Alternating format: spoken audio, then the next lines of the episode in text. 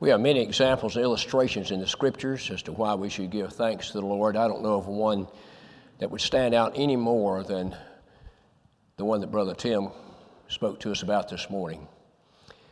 To be cleansed of leprosy and then continue on without returning to give glory to the Lord is an amazing thing. And I really had never thought about the thought that uh, the Lord is sovereign in these matters as He healed, of course, uh, Naaman in the Old Testament day. There were many lepers in that day, but the Lord cleansed just one. In this case, He cleansed ten, knowing only one was going to give Him thanks, but He still cleansed the others. What an amazing display of God's power, but also of His mercy. Appreciate the thoughts very much. This morning, I'd like to take a look at a journey the Apostle Paul took that's recorded in Acts chapter 27. This has always been one of my favorite chapters in the book of Acts and one of my favorite passages in all the Word of God. And I'm just kind of thankful the Lord has put it back upon my mind this morning. But uh, I feel like a, a great deal of uh, uh, interest, and I hope the Lord is in the arrangement and will bless us this morning. Now, in Acts chapter 27, we find the Apostle Paul is on a ship. Uh, this is not a cruise ship, uh, this is not a sightseeing ship, this is a ship that is loaded with prisoners. And they're on the way to Rome. Now, in the 28th chapter of the book of Acts, you'll find where Paul reaches Rome. And you're going to find where he gives testimony, as the Lord had told him that he would earlier in Acts chapter 23. If you look in Acts 23 in verse 11, you'll find where the Bible says, The Lord stood by Paul during the night. And he said unto Paul, Be of good cheer. I want you to remember that expression this morning as well. Be of good cheer. As thou hast given testimony of me in Jerusalem, so shalt thou bear witness in Rome. Now, here we have a clear expression of God's will for Paul to go to Rome to give witness. Earlier in the 19th chapter of Acts, you'll find where Paul stated that he would want to go to Rome after he left Jerusalem. Now, that tells me what Paul's desire was and what Paul's will was. But more importantly, in Acts 23, I read what God's will for Paul was. Now, I just want to ask you this question in the beginning this morning the expression Lord willing, is that a meaningless expression to you? Is that a meaningless expression? How often do you use it? To be the Lord's will. To use that expression sincerely means that you take it seriously, that you want your life lived according to the will of God. When the Lord Jesus Christ taught his disciples to pray in Matthew chapter 6, he said, When you pray, you pray in this manner our Father which art in heaven, hallowed be thy name. Thy kingdom come, thy will be done in earth as it is in heaven. Jesus is telling his disciples that the Father has a will in heaven and the Father has a will for his people on this earth. And our prayer should be, Lord, thy will be done in earth as it is in heaven. I believe his will in heaven is carried out to total perfection. And we should be praying that His will on earth would reflect that. In Romans chapter 12, verses 1 and 2, Paul said, I beseech you, brethren, by the mercies of God, that you present your body a living sacrifice, wholly acceptable to God, which is your reasonable service. And be not conformed to this world, but be ye transformed, that you may prove what is that good and perfect and acceptable will of God. To prove something is to test it. He said, Be not conformed to this world. By nature, that's what we are inclined to do. But he says, Don't do that. Be not conformed to this world, but be ye transformed that ye may prove what is that good and perfect and acceptable will of God. God's will is good, God's will is perfect, and God's will is acceptable. In the Ephesian letter, Paul tells the church at Ephesus, Be ye not unwise, understanding the will of the Lord. I can give you more verses, but those are enough to establish the fact that the will of the Lord is something that's very important. Do we make our decisions first without consulting with the Lord? Or do we talk to the Lord about making those decisions. That's a, that's a big difference.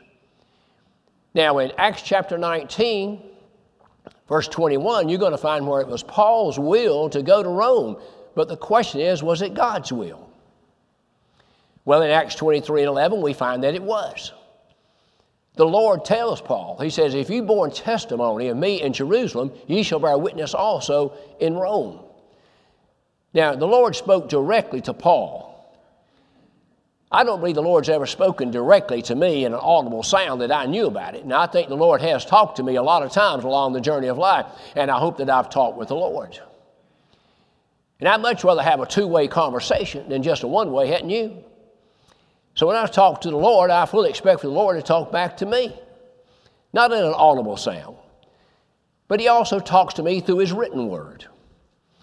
When the Lord spoke this to Paul, Paul didn't have the scriptures to go to.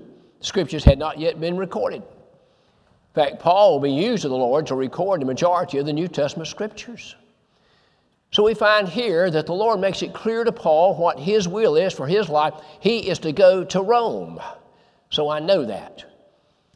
You know, in the last part of James chapter 4, we find where the writer tells us that we should not say that we're going to go into the city and buy and sell and make gain this coming year. But rather, we should say, if it be the Lord's will. He says, What is your life anyway but a vapor? He reminds us that life is short, life is brief. And for us to be making plans apart from God is just foolishness. We need the Lord to guide our thoughts, God to guide, guide our steps, direct us in life. The Bible will give you a general will for your life. But I believe that we need to be looking to the Lord to give us the specifics to help us as we seek a wife, as we seek a husband, as we seek a job. We need to be clear that it's in harmony with God's will and the direction that we're going. How many decisions have we made in life? I only to look back and thought, I'd have been better off if I'd asked the Lord about this before I made this decision. We just simply didn't do it. We're inclined to just go out on our own, go rogue, you might say, instead of involving the Lord in our everyday decisions. I'm talking about everyday decisions. As I look back in my life, I've made significant, major decisions along the way. But I've needed the Lord to make every decision. I had asked the Lord to help me with every decision, much to my own, my own fault. I understand that. But I need to every single day. There's no decision you make that is too insignificant to take it to the Lord with. So Paul has a desire to go to Jerusalem, but I've had desires to do a lot of things, but I didn't make it the Lord's will just because I wanted to do it. But according to Acts 23 and 11, it is God's will for Paul to go to Rome. When we get to Acts chapter 28, we're going to find Paul in Rome. But what happens between Acts 23 and Acts 28 is very interesting when it comes to studying the life of the Apostle Paul. In chapter 24, you're going to find, actually in 23, immediately after the Lord tells him he's going to give testimony in Rome, there were over 40 men who bound themselves under an oath that they would not eat nor drink till they had killed Paul. Now, they didn't kill Paul, but if they kept their oath, they died of hunger because they didn't kill him. And then immediately after that, we find that Paul is arrested falsely with charges that could not be proven. We find the Apostle Paul in Acts 25 makes an appeal to go to Caesar. In Acts chapter 26, Verse 22, Paul makes a statement I think about a lot. He says, Having obtained help of God, I continue to this day. Now, you start tracing the travels of the Apostle Paul, start tracing his footsteps along the way in his service to the Lord. You can see, had it not been for God, he never would have gotten hardly started, much less completed the journey. So he tells it exactly right. Having obtained help of God, I continue to this day. That's the only reason I'm here this morning. Plain and simple. Having obtained help from God, I'm here today. What about you? How many times has God spared your life? How many times has God spoke to you at the last hour, you might say, and, and told you this is not the way for you to go? And thank God maybe you heeded that warning that God put right back here in your heart and your mind. having obtained help from God, and God's help comes in many different ways. Many different ways. Hebrews chapter 4 and verse 16 says, Let us come boldly to the throne of grace that we might obtain mercy and find grace to help in the time of need. Trace Paul's life here in the, these chapters in the book of Acts. Very interesting, the things that he went through. But I want to take a look at chapter 27 in particular. Chapter 27, we're going to read about a tremendous storm. Uh, a great tempest came upon Paul and them in this ship. The word tempest here literally means typhoon. This is one of at least five major storms that you're going to find in the Bible that deal with a ship and people being in that ship at sea. The first one, of course, is Noah and the ark. I suppose that'd be the greatest storm of all because it rained for 40 days and 40 nights. It was a storm of judgment upon this world. And then I read about a storm in the life of Jonah in Jonah chapter 1. This storm was sent due to Jonah's disobedience. And God sent the storm. And Jonah's in a ship because he doesn't want to do what God told him to do. Jonah goes in the opposite direction, has enough money to find, he finds a ship going to Tarshish. He gets on that ship, and for the first part of that voyage, everything seemed to be going okay. But the Bible says God sent a strong east wind, and a great tempest came upon that ship to where there's mariners. These were men who were used to sailing, were greatly afraid. Now we come to the book of Matthew, chapter 8, we find where the disciples get in the ship. The Lord told them, said, Let us go to the other side. And the Lord is asleep in the bottom of that ship. But the Bible says there was a great tempest that came upon the sea. Tremendous storm. I want to submit to you this morning that each storms I'm talking about was a, not just an average storm, not just an above average storm, but it was a storm beyond anything those under consideration, those who were involved in, had ever seen or ever experienced in their life. Come to Matthew chapter 14. The Lord tells the disciples, trains to get in the ship to go to the other side. He goes into a mountain to pray. While he's on that mountain to pray, a great storm comes upon the sea. The Lord will come down from that mountain, of course, and walk on that sea to his disciples. And then we have this storm in Acts chapter 27. When you compare all these storms, you will notice no one that was in these ships died. Nobody. When it comes to the ark and Noah, there was only eight in the ship in the ark. Now, everybody outside the ark perished and they died. But everybody on this ark, those eight souls, Noah and his family, were all safely delivered through that great storm of judgment. In the case of Jonah, you're going to find where those mariners were greatly afraid of their lives. But when they took Jonah and threw him overboard, and Jonah was separated from them, they don't know what happened to Jonah. They don't. We do, they didn't. But the Bible says then the storm ceased and the great calm came and they continued on their journey. When he went out of sight beneath the waves, I'm sure they figured he probably perished. But we know, of course, God prepared a great fish, and the great fish swallowed Jonah, kept him for three days and three nights, and eventually vomited him up on dry ground. When you come to Matthew chapter 8, you're going to find where the Lord is awakened by the cries of his disciples. And the Lord speaks to the storm, calms the storm. He says, Peace be still. The wind quit blowing, the waves subsided. And the disciples and the Lord Jesus Christ made it safely to the other side. In Matthew chapter 14, the Lord Jesus Christ comes walking upon the water. This is where Peter gets out of the ship, walks to the Lord until the eyes was taken off Christ, looked at the circumstances, the waves, the wind, etc began to sink, and the Lord reached out and took hold of him by the hand when he cried, Lord, save me. And the Bible says, then they were all safely delivered to the other side. Then we come here in Acts chapter 27, and you're going to find there's 276 people on this ship.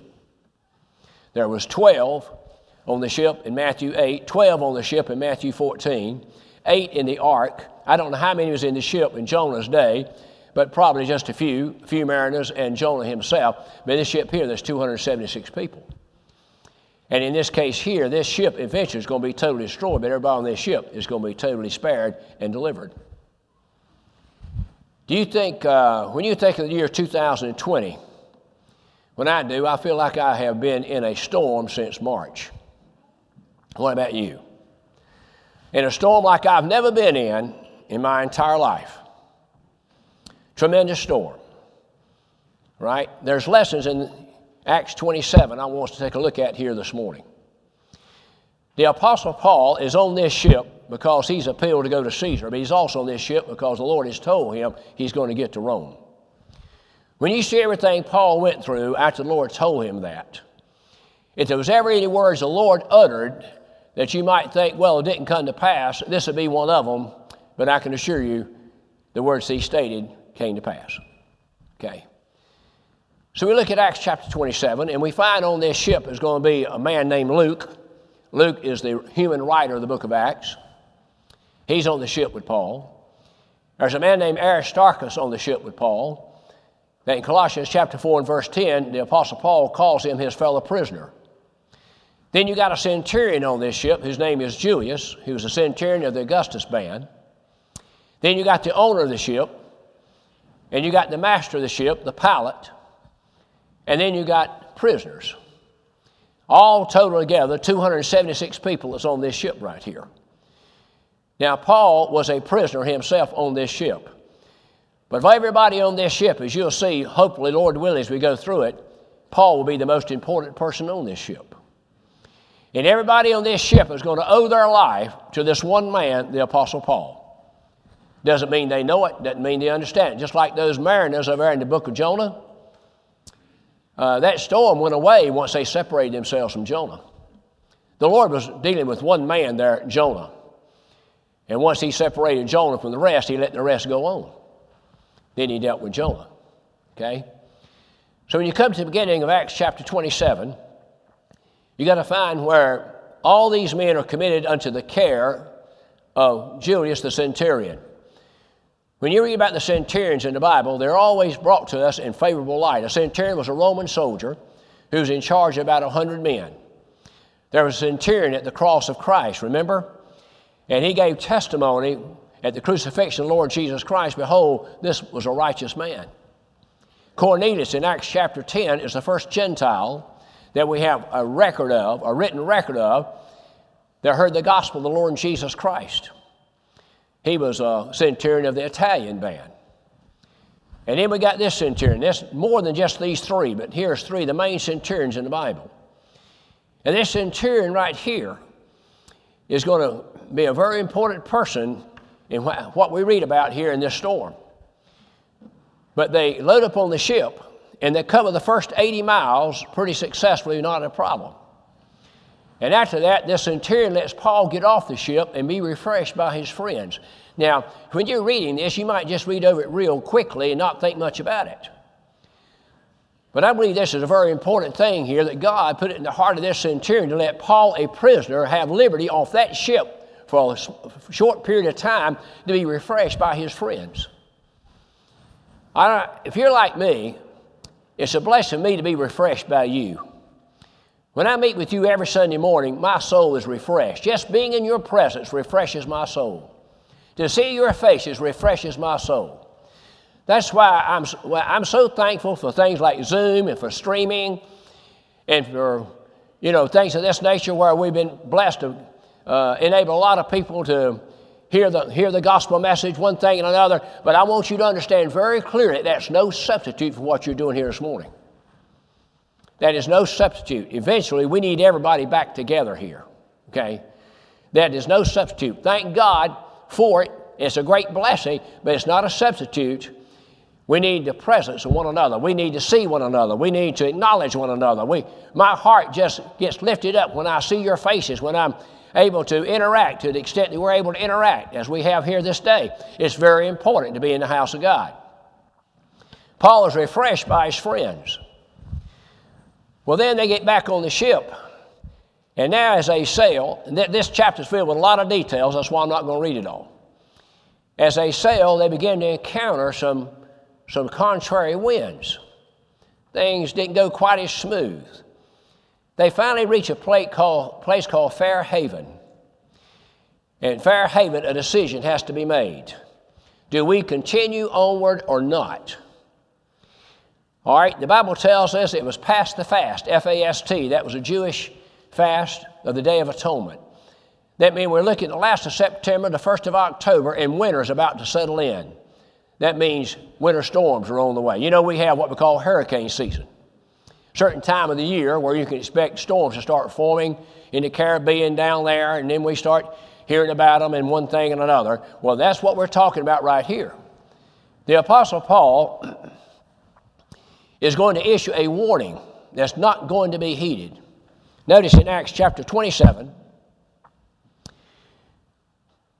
we're going to look at uh, verse 9. Now, when much time was spent and when sailing was now dangerous, because the fast was now already past, Paul admonished them. Now, you're going to learn something about Paul in this chapter that you may never see anywhere else in his life. You're going to see a man display great courage. You're going to see a man display great leadership. He gets on this ship as a prisoner. Before it's all said and done, he becomes the captain. Paul admonished them and said unto them, Sirs, I perceive that this voyage will be with hurt and much damage, not only of the laden and ship, but also of our lives. So, who is Paul? What's he know anyway, right? He's a prisoner, along with all these other prisoners. So the centurion said to him, Sirs, I perceive that this voyage will be with hurt and much damage, not only the laden ship, but also of your lives. Nevertheless, the centurion believed the master and owned the ship more than those things which were spoken by Paul. There's the owner of the ship, there's the master. He talks with them. I think we can conclude that they must have told him things that was contrary to what Paul said. Their mission is to get to Rome a decision has to be made. Paul says, if I were you, I'd stay right here. I wouldn't go any further. But they're not going to listen to Paul. And the man of God oftentimes finds himself in that position. People just don't listen to him. There's been a lot of times people didn't listen to me. And I knew I was right. I've tried to counsel people many times, and I know what I was telling them was right because I was reading it right out of the Word of God, but their actions, behavior proved they didn't listen to me. I even told them ahead of time what was going to happen. I'm no prophet, but I know what God's Word says. I've studied it long enough to know what it says. I've been around long enough to study human nature. I can tell them exactly what's going to happen. You do this, this is what's going to happen right here. You just mark it down. They didn't listen to me. Came to pass exactly what I said took place. They didn't listen to the man of God. Man of God oftentimes finds himself in that position. Sometimes a man of God preaches over a period of time and he just finds he concludes, well, nobody's really listening. nobody's at least paying attention, nobody's listening. I mean, it looks like they are, but the behavior tells me they're not. They're not applying what I've said. You know, that pastor's going to feel that way from time to time. In fact, from week to week, a lot of times. but, you know, uh, there's time, there's verses in the Bible that teach that I'm supposed to admonish, I'm supposed to reprove and rebuke and exhort. And if it wasn't in the Bible, I'd quit doing it. If I just came up with it on my own, I'd just quit doing it. Because I don't see much results. But I know it's in the Bible, so if it's in the Bible, I'm under obligation to do it. So from time to time, I'm going to reprove, I'm going to rebuke, I'm going to admonish, I'm going to try to encourage you the best I can because maybe it's helping more than I see. You know what I mean? Now, I'm not uh, picking on you here this morning. I'm just giving you how all pastors feel. All pastors feel this way from time to time. So Paul says you shouldn't go. He said, I, I can tell you right now, there's going to be a lot of hurt done to this ship and also our lives if you travel on. But the centurion listened to the master of the ship. Centurion listened to the owner of the ship. And then there's one more factor to bring into consideration here. Verse 13, and when the south wind blew softly, that was a good sign, he thought. Supposing that they had obtained their purpose, loosened thence they sailed close but Crete. Decisions made. Paul loses. They continue to sail. Now, when Jonah first got on that ship, sailing was smooth for a little while, till the Lord sent the storm. And they uh, start off with a soft wind, but I want you to notice that changes. in verse 13, 14. But not long after there arose against it a tempestuous wind called Euroclydon. That word tempestuous means typhoon. And when the ship was caught and could not bear up into the wind, we let her drive. It means they're losing control. Things are going in the wrong direction. You know, there's a lot of metaphors that we use in life that relate. Uh, you know, when we talk about our journey of life, uh, that are related to what I'm talking about this morning. How many times, uh, you know, you hear somebody say, well, how smooth sailing? Or maybe a parent's getting ready to tell their child going off to college, now listen, don't make shipwreck. what happens? The parent knows it. There's a very good possibility shipwreck right ahead. Somebody dies. They say, well, they finally made it to the other shore. You know, all type of metaphors are used to describe the journey of life here. May the wind always be in your sail instead of against your sail. Sink or swim. Ever heard that one? Somebody throws you into the pool and says sink or swim. That never did make sense to me. I mean, if you can't swim, why say sink or swim? If you can't swim, why don't you say you're going to sink? I mean, how can you sink or swim if you can't swim? And just throw somebody in there and say sink or swim. But people do that. So here's this great storm comes. Everything's beginning to unfold. Everything's beginning to come apart. And when the ship was caught and could not bear to the wind, we let her drive and run under a certain island which is called Clauda. We had much work to come by the boat, which when they had taken up, they used helps undergirding the ship and fearing lest they should fall into the quicksands. Straight sail and were so driven. And we being exceedingly tossed with the tempest, the next day they lightened the ship. And the third day we cast out our own hands the tackling of the ship. And we neither sun nor stars in many days appeared, and no small tempest lay on us, which means it was a great tempest, a great storm. All hope that we should be saved was then taken away. You couldn't get any worse position than that or condition. All hope that we could be going to be saved is now taken away. We hadn't seen the sun nor the moon nor stars in days. If you total all this up, we're talking about two weeks period of time. All hope. In other words, they, they reached the conclusion we're not going to be rescued. We're not going to make it to land. We're going to die here at sea. That's their conclusion. Now, I believe there was one man on this ship at least that did not believe that, and that's Paul. Why? Because what the Lord told him in Acts 23 11 if they die at sea, then Paul doesn't get to Rome. If they die at sea, Paul doesn't get to testify of God in Rome. God says, Paul, you're going to Rome and you're going to testify in Rome. There's at least one that did not believe that. But in general, everybody on that ship reached the conclusion we're going to die right here. Uh, our cemetery is going to be the ocean. We're going to die right here. All hope of being saved was lost. But then Paul spoke. But after long abstinence, Paul stood forth in the midst of them and said, Sirs, should have hearkened unto me. I just love that. Paul couldn't help himself. You know, it shows Paul's just as human as I am. He says, Sirs, you should have listened to me. You should have hearkened unto me and not loosed from Crete and have gained this harm and loss. But he doesn't dwell on it, he just throws it out there. And now I exhort you to be of good cheer now, at this point, I wonder what they thought. Here, this man stands up in front of us, reminds us we should have listened to him. Okay, all right. And then tells us to be of good cheer. Why should we be of good cheer? Because Paul is getting ready to bring a heavenly message. Paul is getting ready to bring a message that God has given unto him from heaven. Let's notice what it is. And now exhort you to be of good cheer. For there shall be no loss of any man's life among you, but of the ship.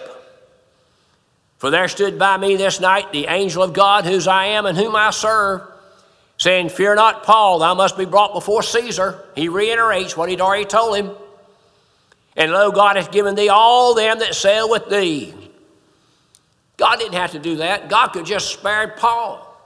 He's going to spare everybody on that ship. There's some mean fellows on that ship. There are some serious criminals on this ship. No doubt many of the criminals on this ship are going to Rome to be executed. evil men, wicked men. But yet God is going to spare every single person on that ship along with Paul. Be of good cheer. You ever heard that before? You heard it a little earlier when I quoted to you Acts 23 11. When the Lord stood by Paul during the night, said, Be of good cheer, Paul. As you've given testimony of me in Jerusalem, thou shalt also bear witness at Rome. But notice the Lord concluded John chapter 16 that way. Just before he goes to the cross, he gives a farewell message to his disciples in John 14, 15, and 16. Here's how he concludes chapter 16. He says, The words I speak unto you, I speak unto you that you might have peace. Said, In this world you shall have tribulation, but be of good cheer. For I've overcome the world. The expression be of good cheer means to be cheerful, it means to have comfort. But be of good cheer. Why? Because I've overcome the world. Yeah, you're going to have tribulation in the world. But be of good cheer because I have overcome the world. And the words I speak unto you, these words will give you peace. It's my peace that I give unto you. When the man came to where Jesus was in the house, his four friends brought him there. They let him down through a hole in the roof. You know the first words Jesus said to that man says, Be of good cheer. Thy sins be forgiven thee. Paul tells those here to be of good cheer, just like the Lord told him to be of good cheer. He tells them, Be of good cheer.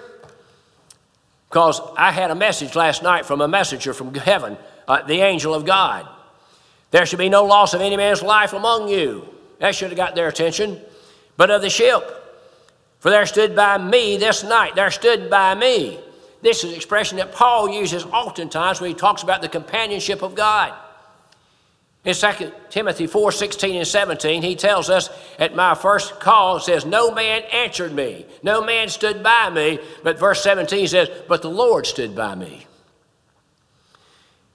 Again, Acts 23 11, at night the Lord stood by Paul. That's the expression we use a lot of times, isn't it? You know, we're talking about how so and so has stood by me all these years. I have a faithful wife, she stood by me all these years.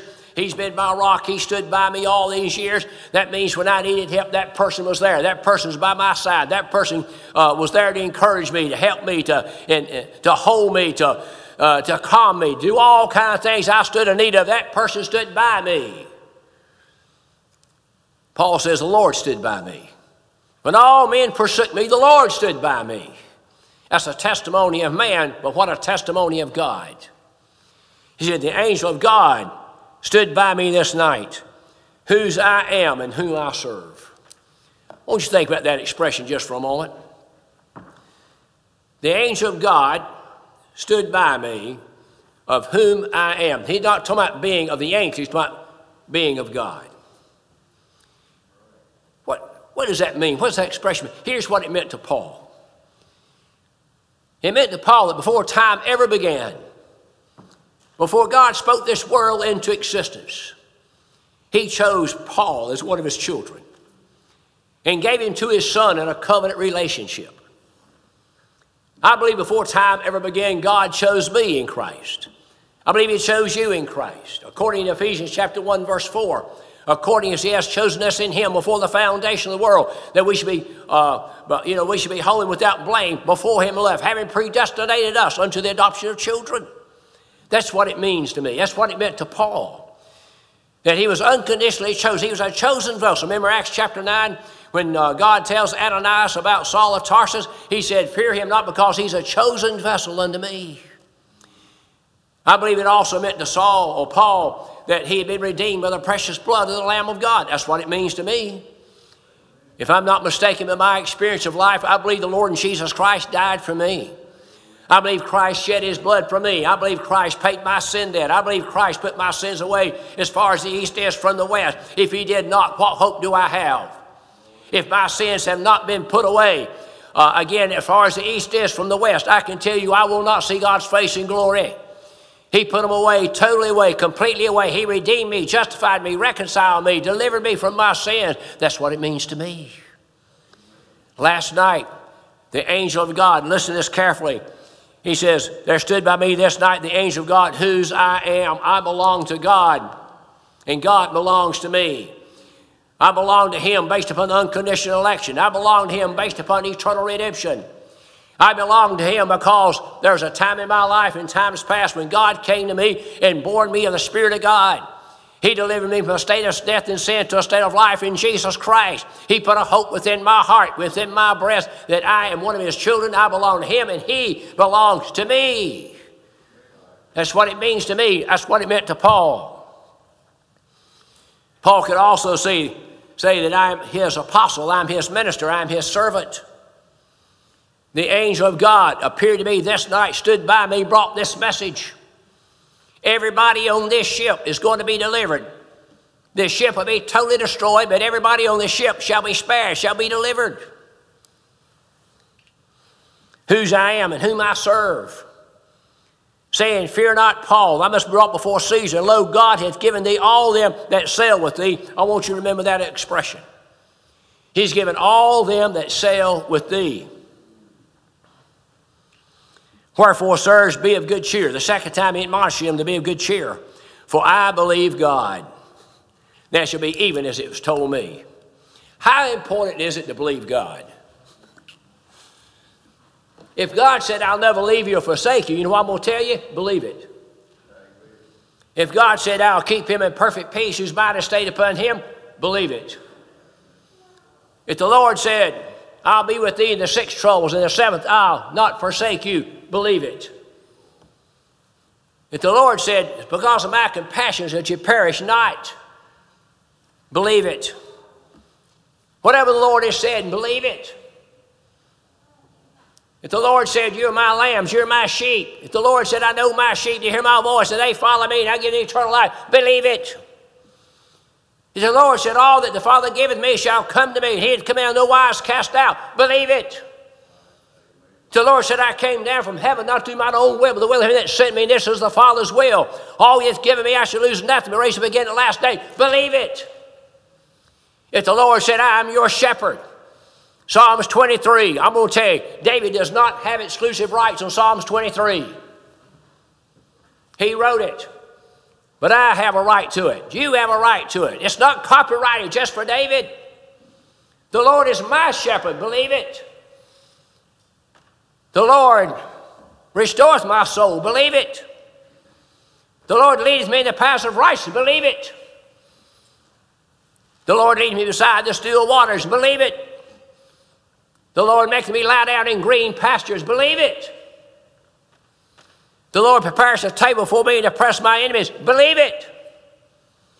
Though I walk through the valley of the shadow of death, I'll fear no evil. Believe it. Surely goodness and mercy shall follow me all the days of my life. Believe it.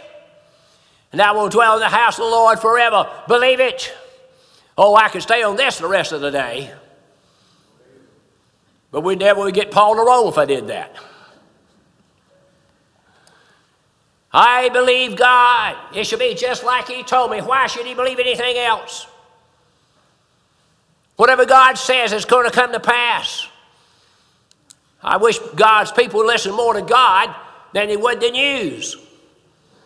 I wish they'd listen more to Grace Alone Radio than, than all the news networks. I wish they would listen more to me than a lot of other sources.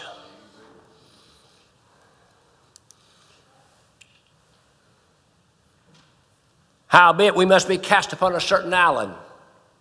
I'm going to move on down here. In verse 30, 30 says, As the ship were about to flee out of the ship, you got some of these sailors who are trying to sneak away. When they let down the boat to the sea under color as though they would have cast anchors out of the foreship, Paul said to the centurion, to the soldiers, Except these abide in the ship, you cannot be saved. What was God's promise to Paul? I'm giving you uh, everybody that sail with you. They leave the ship, they don't make it. They leave the ship, they don't make it. Except you abide in the ship, you cannot be saved. Those soldiers went and cut off those boats and let them go. Centurion listen this time. And while the day was coming on, besought, Paul besought them all to take meat. Now, this is, this is really a, a precious passage. Saying, This day is the 14th day that ye have tarried. Think about it 14 days. Jude continued fasting, having taken nothing. They haven't eaten in 14 days. Wherefore I pray you to take some meat, for this is for your health. For there's not a hair fall the head of any of you. What, wonder what you're thinking if you're in their shoes. Wonder what you're thinking. This man's telling me not a hair of my head's going to perish. The ship's going to be destroyed, but I'm going to be delivered. Be of good cheer. And when he had thus spoken, he took bread and gave thanks to God. Tim's message this morning importance to give thanks. He gave thanks to God. They hadn't eaten in 14 days. Paul brings out some food. He's going to thank God before they ever eat it. Have you ever been so hungry? You know, uh, I'll go pick up something maybe and bring it to the house and Karen to get it on the table. And I'll need to run to the bathroom first. She said, Come on, I'm hungry. And I come back there and I catch her snitching a little something.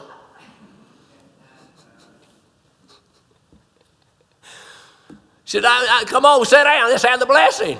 I said, All right. 14 days, but before they take a bite, he gives thanks. Every time you find Jesus Christ presiding over a meal, whether it's a 5,000, the 4,000, or at the communion, he always gave thanks before he passed it out.